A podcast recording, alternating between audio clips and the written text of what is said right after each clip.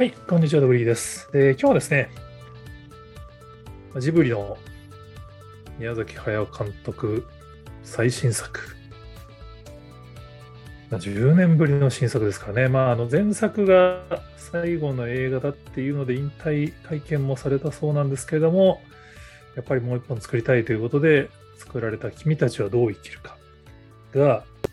もう公開が実はね、来月なんですよね。1ヶ月。7月14日なんでちょうど1ヶ月になったんですけど、全く情報が出てこないのはどういうことかっていうと、実はもう今回宣伝を一切行わないっていうのが記事に出てますよっていう。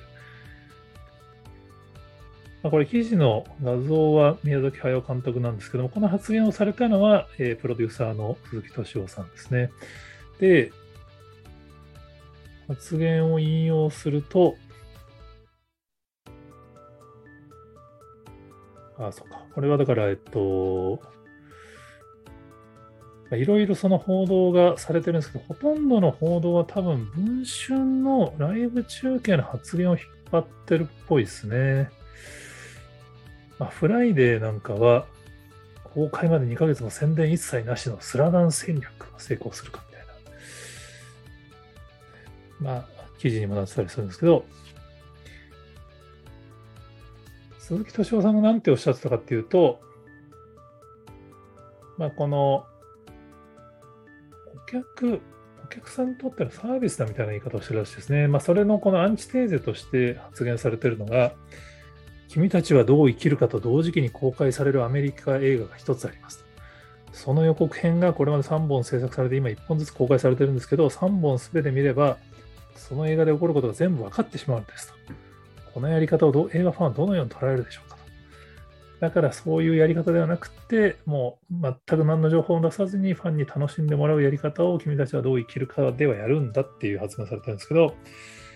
まあ、これあの、このアメリカ映画が何かっていうのは鈴木プロデューサーはおっしゃってないんですけど、まあ、どう考えても公開タイミング考えると、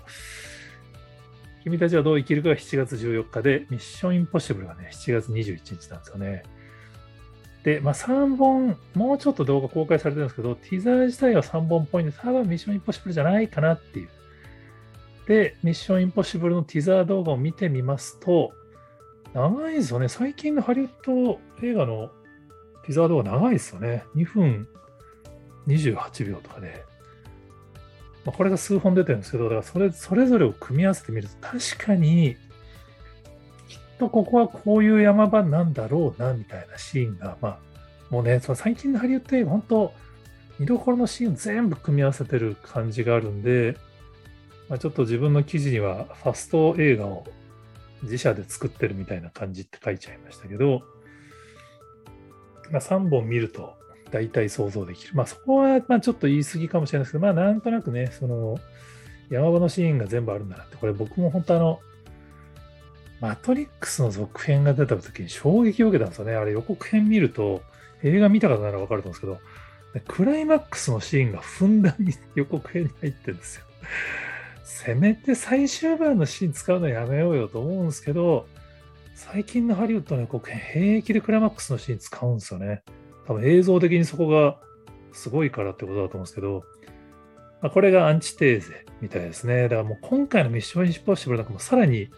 すごくて、僕映画館でびっくりしたんですけど、まあ、これを見て見に行こうと思った派ですけど、今回、あの、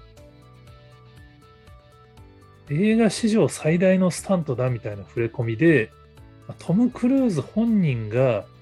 バイクで崖から飛び出すっていうシーンがあるんですけど、それのスタントの裏側のドキュメンタリーの動画が9分単位のやつ上がってるんですよね。でこれ、あの、映画館で映画、そのタイミングで見に行った方なら分かると思うんですけど、映画館で予告で流れてるんですよ。おかしくないですか？まあ、おかしくないですかってのは変なんですけど、まあ、これを見に来いってことなんだと思うんですけど、その、本来だったら映画のシーンで見て、こんなシーンどうやって撮影したんだろうと思うやつのネタバレを先に YouTube でしちゃって、こんなすごいシーン俺たち撮ったからお前ら見に来いよっていう。まあ、まあ、ハリウッドらしいやり方っちゃやり方なんでしょうけど、っていうのと、まあ、鈴木プロデューサーは真逆を今回食ったんですね。もう何なのか一切出さないっていう。ポスターしか出さないっていう。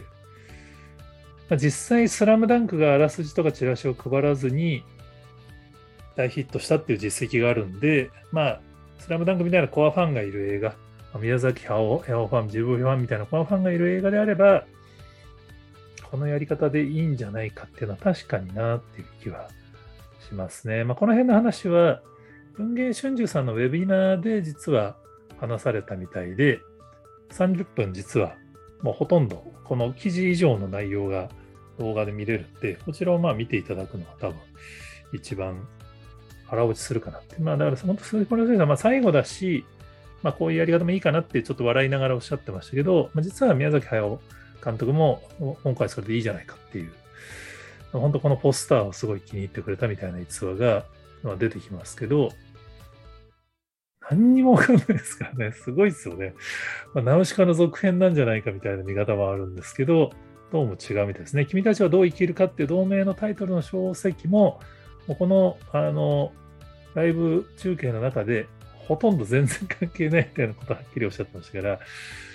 まあ、やっぱファンタジーなのかな？もう全然わかんないですね。っていうふうにこうやって事前に話題になってる時点で、まあ、ある意味、鈴木プロデューサーやこうジブリ側の作戦勝ちっていう感じはあるんですけど、ちょっと気になるのは、本当に何もやんないのかなっていうのはちょっと気になるんですね。スラムダンクはあらすじとかチラシっていうその映画業界がやるものは確かに本来映画だったら必ずあるものがないので批判されたのは事実なんですけど、実は SNS 系のプロモーション結構丁寧にやってたんですよね。YouTube も14日前からカウントダウンしてましたし、Twitter アカウントも精力的にツイートしてましたし、監督も含め。で、あの映画を見に行った人には、そのノベルティをこう週替わりレベルでいろいろ配って、見に行ったよっていうのを報告しやすい仕組みとかをちゃんと作ってたんですよね。なんか今回の鈴木プロデューサーの発言を聞いてると、そういうのもなんひょっとしたら一切やんないのかなっていう。まあ、世界的にはミッションインポッシブル注目されてますけど、日本だとミッションインポッシブルの興行収入、大体最近50億前後で、まあ、ジブリは言うても10年前の風立ちぬも120億とかなんで、普通に考えたら、まあ、何もやんなくても100億いくでしょみたいな感じはあるのかもしれないんですけど、全く何にも宣伝をせずに、その作品の口コミだけに頼っていいのかなっていうのは、ちょっと、個人的には気になります。東宝とかもね、もうこのポスターツイートしてるだけで、まあ、東宝のスタッフすら何も教えてもらってないらしいですからね。本当にもう極秘のプロジェクト。まあ、当然見てる人は見てるんだと思うんですけど、言っちゃダメっていうのが徹底されてると。なんか鳥なんだか人間なんだかよくわからないキャラクターのポスターだけがある状態でどうも公開日まで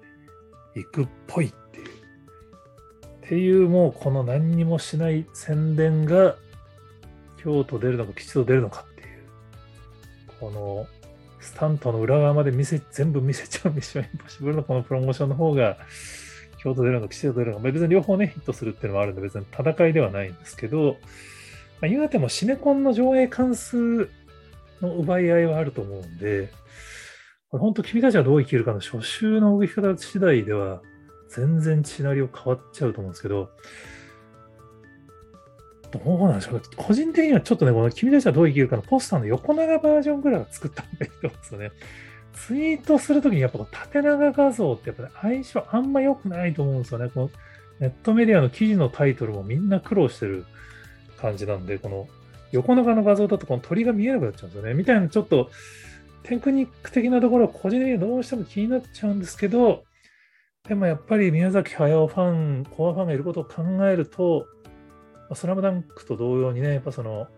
何も言わないことによってこうやってワイワイ周りを騒ぐことによって、